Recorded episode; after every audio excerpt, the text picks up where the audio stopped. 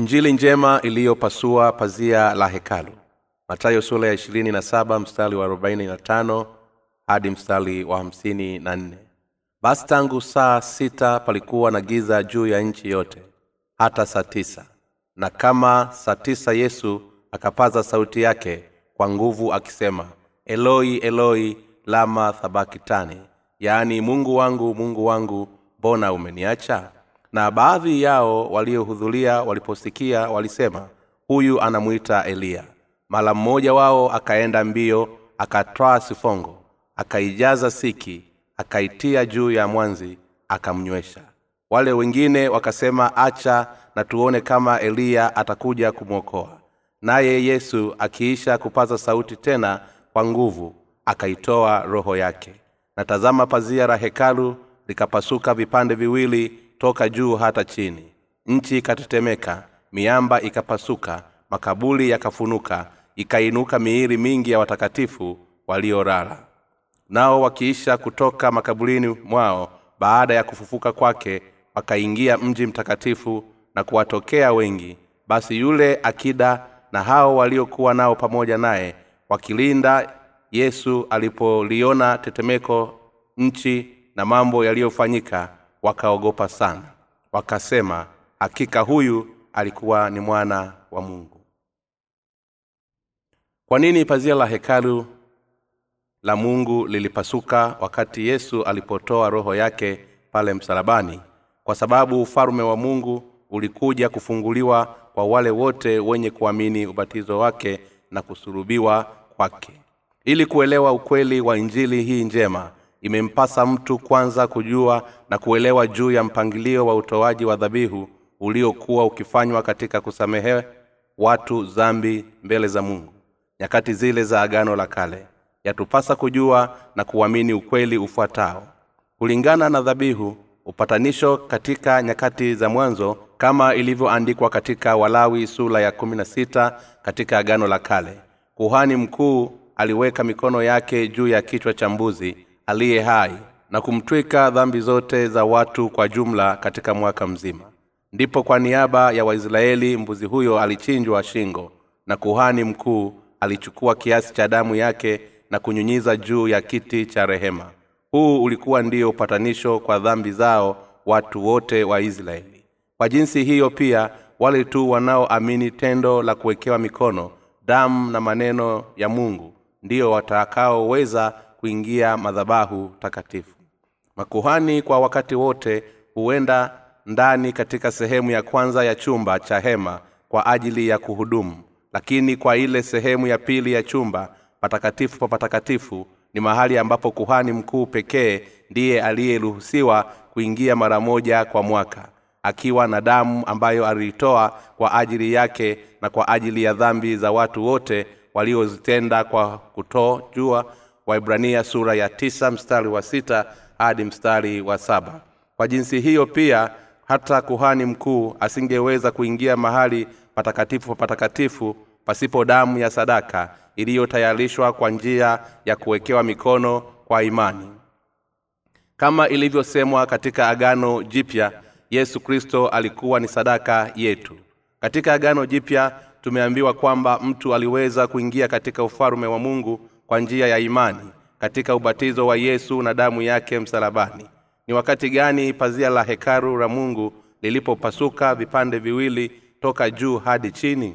Ilikuwa ni wakati yesu aliposurubiwa baada ya kuja ulimwenguni na kubatizwa na yohana. Sababu gani kulipelekea kwa hili kutokea? Yesu alikuja ulimwenguni akiwa ni sadaka iliyojulikana kama mwana kondoo wa mungu aliyebeba dhambi zote za wanadamu. Aliposulubiwa kuchanika kwa pazia la hekalu ni alama ambayo dhambi zote za wanadamu zilizokuwa zikiwatenga na mungu zilifutwa kwa njia ya ubatizo wake na damu yake msalabani. Binafsi yesu alivunja kizuizi kwa kulipia mshahara wa dhambi ambao ni mauti. Yesu alibatizwa na kusurubiwa ili kuondolea mbali dhambi za ulimwengu hii ndiyo sababu ya kupazuka kwa pazia la hekaru la mungu na kuwa vipande viwili kama ilivyokuwa kwa makuhani walipoweza kuingia hemani wakiwa na imani ya kuwekea mikono. Leo hii nasi tunaweza kuingia ufalume wa mbinguni kwa shukulani ya imani ya ubatizo wa yesu na damu yake.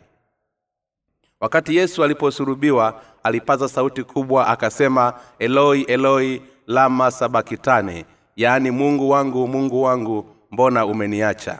Matayo sura ya ishirini na saba mstari wa arobaini na sita.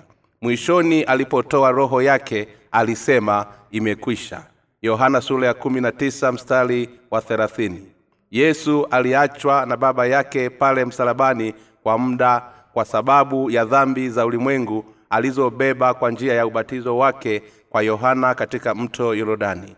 Alikufa kwa ajili ya wokovu wa wanadamu matokeo ya ubatizo wa yesu na kifo chake msalabani yamewezesha wale wote walio na imani kwake waokolewe. Kwa kuwa tumezaliwa tukiwa wenye dhambi na hatima yetu ni hukumu yesu alibatizwa ili kubeba dhambi zetu. Mlango wa ufalume wa mbinguni ulikuwa umefungwa kabisa hadi pale yesu alipofuta dhambi zetu zote. Yesu alipobatizwa na yohana na kufa msalabani pazia la hekalu la mungu lilipasuka vipande viwili kutoka juu hadi chini ili kila atakayeamini injili njema aweze kuingia hekalu la mungu. Nina shukulani kwa bwana kwa sababu nina imani katika injili ya maji na roho. Sasa nitaweza kuingia ufalume wa mbinguni kwa njia ya kuamini injili njema ambayo yesu aliikamilisha kwa njia ya ubatizo na damu. Nisingeweza kufanikiwa katika wokovu kwa uwezo wangu binafsi mafanikio na juhudi zangu. Baraka inayotuwezesha kuingia ufalume wa mbinguni haipatikani kwa njia ya maombi mchango au kujitolea. Mtu ataweza kuokolewa toka dhambini ikiwa tu ataamini ubatizo wa yesu na damu yake msarabani mtu ataweza kuingia ufalume wa mbinguni kwa kuwa na imani katika injili njema tu. Hakuna imani nyingine iliyo muhimu kwa wale wanaomwamini yesu kiingilio cha mbinguni hakitolewi kwa mchango ya kujitolea juhudi za kidunia au matendo mema. Jambo la kweli ambalo ni muhimu kwa anayetazamia kuingia mbinguni ni imani ya injili ya ubatizo wa yesu pale yordani na damu yake msalabani. Kwa kuamini maji ubatizo wa yesu katika mto yordani na damu yake msalabani tutaweza kuingia katika ufalume wa mbinguni. Mwenye dhambi moyoni huku akimwamini yesu anahitaji kuamini jambo moja injili ya maji na roho. Tena mtaifahamu kweli nayo hiyo kweli itawaweka hulu yohana sura ya nane mstari wa mbili. Kamwe hatujui muda sahihi wa vifo vyetu lakini yesu hujua yote. Kwa kuwa yeye anajua asili yetu ya dhambi vyema alitakasa dhambi zetu kwa njia ya ubatizo na damu yake msalabani kwa takribani miaka elfu mbili iliyopita yatubidi kuamini injili njema ambayo ilipasua pazia la hekalu la mungu. Mokozi alizaliwa na mwanamwali bikira ili kuokoa wanadamu kwa dhambi zao. Ilikuwa ni kwa njia ya ubatizo akiwa na umri wa miaka thelathini. Pale yorodani ndipo yesu alibeba dhambi zetu zote ulimwenguni. Dhambi zote za ulimwengu zilisababisha udhaifu na makosa. Zilisamehewa kwa wema wa yesu ubatizo na damu ni ufunguo wa milele kwa uokovu wa wanadamu wote. Yesu alibatizwa na kumwaga damu yake msalabani na sasa wale wote walio na imani katika injili hii wataweza kuingia ufalume wa mbinguni. Pazia la hekalu la mungu lilipasuka pale yesu alipoikabidhi roho yake msalabani. Ni kwa sababu gani pazia la hekalu la mungu lilipasuka vipande viwili pale alipokufa msalabani ni kwa sababu uokovu wa wanadamu ulipatikana kwa kupitia injili njema. Katika agano la kale tunajifunza juu ya hema ya kukutania ya israeli. Hapa ndimo ilimokuwemo madhabahu ya sadaka ya kuteketezwa kwa moto na bakuli la shaba. Ukipita bakuli hili kwa mbele utakuta hema nyingine na ndani yake baada ya pazia ya hema hii palikuwepo sanduku ambapo ndipo uwepo wa utukufu wa mungu ulikuwemo. Pazia hilo lilifumwa kwa umadhubuti wa nyuzi kiasi kwamba farasi wanne wakifungwa pande zake nne na kuvuta kila mmoja upande wake wasingeweza kulichana. Nyuzi zake ingawa mfalme sulemani alibadilisha hema hiyo kwa kujenga hekalu lakini mambo ya msingi hayakubadilisha na pazia liliendelea kuwepo huku likikinga liki sehemu kuelekea patakatifu pa patakatifu. Hata hivyo siku hiyo lilichanika vipande viwili toka juu hadi chini. Pale yesu alipokata roho huku akimwaga damu msalabani. Hii inashuhudia namna gani ilivyo ukweli wa injili njema na katika hiyo kamilishwa kwa ubatizo wa yesu na damu yake. Mungu aliwabariki wanadamu wote kwa msamaha wa dhambi na uzima wa milele huku akiwatunukia injili njema. Yesu akiwa ni dhabihu alilipa mshahara wa dhambi pale alipobatizwa na yohana na kufa msalabani. Bibilia inasema mshahara wa dhambi ni mauti. Walumi sura ya sita mstari wa ishirina tatu.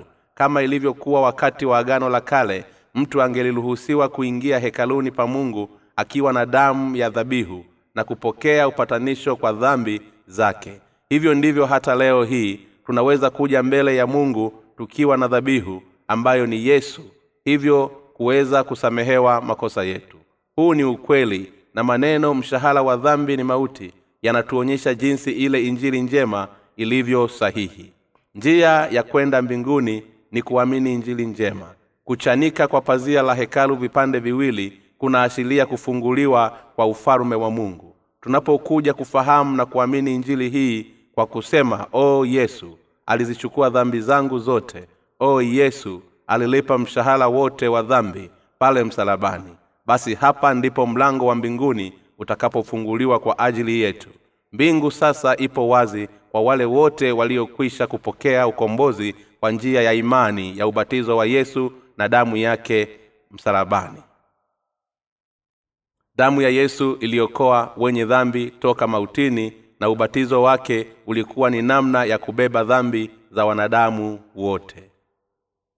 Dunia ilitetemeka na miamba kupasuka pale roho ya bwana ilipowekwa mikononi mwa mungu ikiwa msalabani. Hapo ndipo damu yake ilipomwagika duniani na kuanza kutiririka kuelekea uwanda wa chini. Pale yesu alipokufa msalabani dhambi zote za wanadamu zilifutwa na kufanywa injili njema kukamilishwa hivyo kuwezesha wote wale wenye kuamini kuhesabiwa haki kwa sheria hii ya kuingia ufalume wa mbinguni. Huu ndiyo ukweli halisi katika kuzaliwa upya mara ya pili. Wapo wakufunzi wengi ambao wamefanya uchunguzi wakitafuta kupinga juu ya yesu kristo kuwa mwanadamu kamili lakini hawakuweza kudumu katika ulagai dhidi ya vithibitisho mbalimbali vya kuwepo kwa yesu. Kati yao wengi walishindwa na hivyo kuacha kupinga kwa kuamini injili ya ubatizo wa yesu na damu yake. Walikuja kugundua kwamba uthibitisho wa yesu alikuwa ni dhahili kiasi cha kushindikana kubisha uwepo wake. Walimkubali yesu kuwa mwokozi wao pale walipojua na kuamini injili njema inayoeleweka kwa tendo la kuzaliwa kwake ubatizo wake kifo chake na ufufuo wake kupaa na kuja kwake mara ya pili hatukushuhudia ubatizo wa yesu kwa macho yetu. Hatukuona kile kilichotokea takribani miaka elfu mbili iliyopita.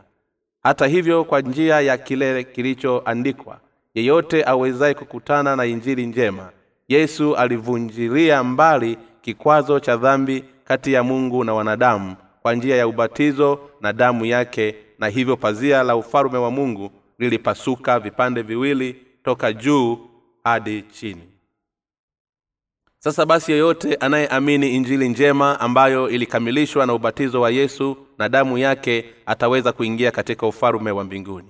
Je unayo imani ambayo ubatizo wa yesu na damu yake ndiyo injili njema ufunguo wa kuingia ufalume wa mbinguni?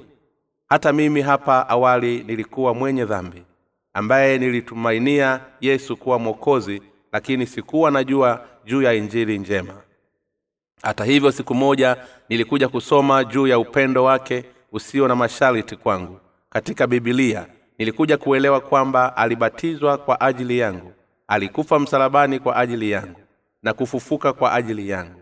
Pia yesu alituokoa kwa kubatizwa kwake mto yordani na kusulubiwa ili kulipa mshahara wa dhambi kwa sababu ya upendo wake kwetu. Tunaweza kuingia katika ufalume wa mbinguni kwa kuamini injili hii njema. Hii ndiyo haki ya mungu kwa wanadamu na ni tukio la ukurasa mpya wa kihistoria. Huduma yake yote kuzaliwa kwake ubatizo wake katika mto yordani kifo chake msalabani na ufufuo wake vyote hivi ni katika kutuokoa sisi sote na dhambi zetu. Hatima yetu ilikuwa ni motoni baada ya kifo. Lakini yesu alituokoa na moto wa milele na kutupatia injili njema ikiwa ndiyo njia ya kuingia ufalume wa mbinguni. Ndugu wapendwa wakati yesu alipokufa msalabani askari mmoja alimchoma ubavu kwa mkuki na mara damu na maji vikamiminika. Hivi ndivyo ilivyokuwa andikwa katika bibilia hii inakushuhudia juu ya ukweli wa injili njema ya ubatizo na damu yake msalabani je umekuwa ukichukulia kwa uzito wa juu imani yako katika damu ya yesu msalabani ndiyo inayotosha kukuweka hulu na dhambi zako zote? Je ubatizo wa yesu hauna umuhimu sana kwako au ni moja katika matukio kati ya wokovu wako? Ikiwa unaamini hivyo na kusihi utubu katika hilo. Imetupasa sasa tuamini injili ya ubatizo wa yesu na damu yake kwa kukubali kuwa huo ndiyo ukweli wa mungu je ungependa kutakaswa dhambi zako zote? Kama ilivyo jinsi ile itupasavyo kulipa deni ili tusiwe wadaiwa pia imetupasa tuwe na imani katika injili njema ya ubatizo wa yesu na damu yake ili tuweze kutakaswa kwa dhambi zetu zote. Tusitende dhambi tena ya kutoamini injili ya ubatizo wa yesu na damu yake. Ingawa sisi binafsi hatukumtwika yesu dhambi zetu lakini mwakilishi aitwaye yohana mbatizaji alitekeleza jukumu hili kwa niaba yetu sote. Wakati yesu alipokufa msalabani baadhi ya makaburi ya watakatifu katika yerusalemu yalifunuka na siku tatu baadaye alifufuka na kwenda galilaya. Tukio hili la ajabu hakika kweli lilitokea lakini watu wengi bado hawakuamini. Bwana wetu ametunuku ufalume wa mbinguni sisi wenye haki ambao tuliokwisha pokea ondoleo la dhambi tuliokolewa kwa kuzaliwa upya mara ya pili si kwa nguvu ya miili yetu au juhudi za kidini bali kwa njia ya imani katika injili njema. Hii injili hii ni hadisi ya kufikilika. Dhambi zote za ulimwengu zilitwikwa juu yake yesu pale alipobatizwa. Yesu binafsi hakuwa na dhambi lakini ilimpasa afe msalabani ili kutupatanisha kwa dhambi zile alizobeba katika ubatizo wake. Wakati yesu alipotoa roho yake dunia ilitetemeka na miamba ikapasuka. Wakati huo akida na wale waliokuwa naye ambao walikuwa wakichunguza mwili wa yesu walisikia tetemeko na matukio mengine. Hivyo walihofu sana hata kukili kwamba hakika huyu alikuwa ni mwana wa mungu. Matayo sura ya mstari wa hamsini na nne. Yusufu aliyekuwa mtu wa tajili toka almathaya aliuchukua mwili wa yesu akaufunga kwa kitambaa safi cha kufumwa na kumlaza katika kabuli alilomiliki yeye kuhani mkuu na mfarisayo walitoa amri kulinda kabuli hilo hadi siku ya tatu. Hata hivyo yesu alifufuka kuleta uzima mpya kwa wale wote wenye kuamini injili njema. Alikwenda galilaya alikoahidi kukutana na wanafuasi wake hapo kabla ya kusulubiwa. Mambo hayo yote kuzaliwa kwake ubatizo kusulubiwa kufufuka kupaa na kuja kwake mara ya pili yalilengwa kwa wale wote wenye kuamini njili njema. Nami pia nimekuwa mshuhudiaji ya kwamba yesu ni mwana wa mungu na mwokozi. Ni kwa watu gani injili ya kweli ilihubiliwa? Wenye kuamini ubatizo wa yesu na damu yake hushuhudia injili njema ya kweli. Injili njema inasambaa kwa kupitia shuhuda wa watu hawa waliookolewa toka dhambini mwao. Mtu anapowekwa hulu tokana na dhambi zake kwa kuamini injili njema roho wa mungu huanza kumjengea hatua kwa hatua na kumpa hata imani madhubuti. Hatimaye mtu huyo hugeuka na kumsifu bwana. Neno la mungu hukaa ndani yake na hatimaye hukumbana na kuhusishwa kwa utu wake wa ndani siku hata siku. Kwa kuona yote haya ndipo watu hushuhudia wakisema hakika mtu huyu amekombolewa amekuwa mkristo wa kweli na mwana wa mungu. Hata shetani mwenyewe hakukubali na kusalimu amri kwa injili hii njema akisema nimefedheheshwa. Lakini ni kweli kwamba hakuna tena dhambi duniani hakuna mwenye dhambi moyoni. Hivyo shetani hutenda kazi katika fikira za watu wa mungu akiingilia maisha yao ya uaminifu. Kazi za shetani ni kuwazuia wasiweze kupokea baraka za kiroho toka injili. Shetani alikwisha shindwa vita na yesu. Kwa hakika alifanikiwa kumsulubisha yesu kwa kuyateka mawazo ya watu na kuyaongoza. Hata hivyo yesu tayari alikwisha zichukua dhambi za ulimwengu pale alipobatizwa na kufa msalabani na hivyo kulipia mshahara wa dhambi hizo. Kwa sababu hiyo basi alikamilisha wokovu kwa wote wanaoamini. Injili njema hivyo sasa hakuna tena dhambi duniani. Yesu alizichukua dhambi zote kwa njia ya ubatizo na kuweka hitimisho kwa dhambi zote kwa njia ya ubatizo na kifo chake msalabani akisema imekwisha. Yohana sura ya 19 mstari wa 30 shetani alidhohofishwa nguvu na kuwashitaki wale wote walio na imani katika injili njema yesu alimshinda shetani kwa njia ya kuzaliwa kwake ubatizo wake kusulubiwa kwake na kufufuka kwake. Je bado wewe una dhambi moyoni? Hapana. Wakristo wataweza kuwa na ushupavu huku wakisema sina tena dhambi moyoni kwa msingi ya imani zao katika injili ya kweli. Mtu anayeamini injili njema ya ubatizo wa yesu na damu yake hakika hana tena dhambi moyoni. Sasa basi injili njema imekwisha andikwa moyoni mwetu. Leo hii tunasimama hulu kinyume na dhamiri mbaya mbele ya mungu. Je ninyi nyote mnamwamini yesu kuwa ndiye aliyezichukua dhambi zenu kwa ubatizo wake pale mto yorodani ikiwa ndivyo basi shukurani zako kwa mungu na furaha yako vyote vitakamilika.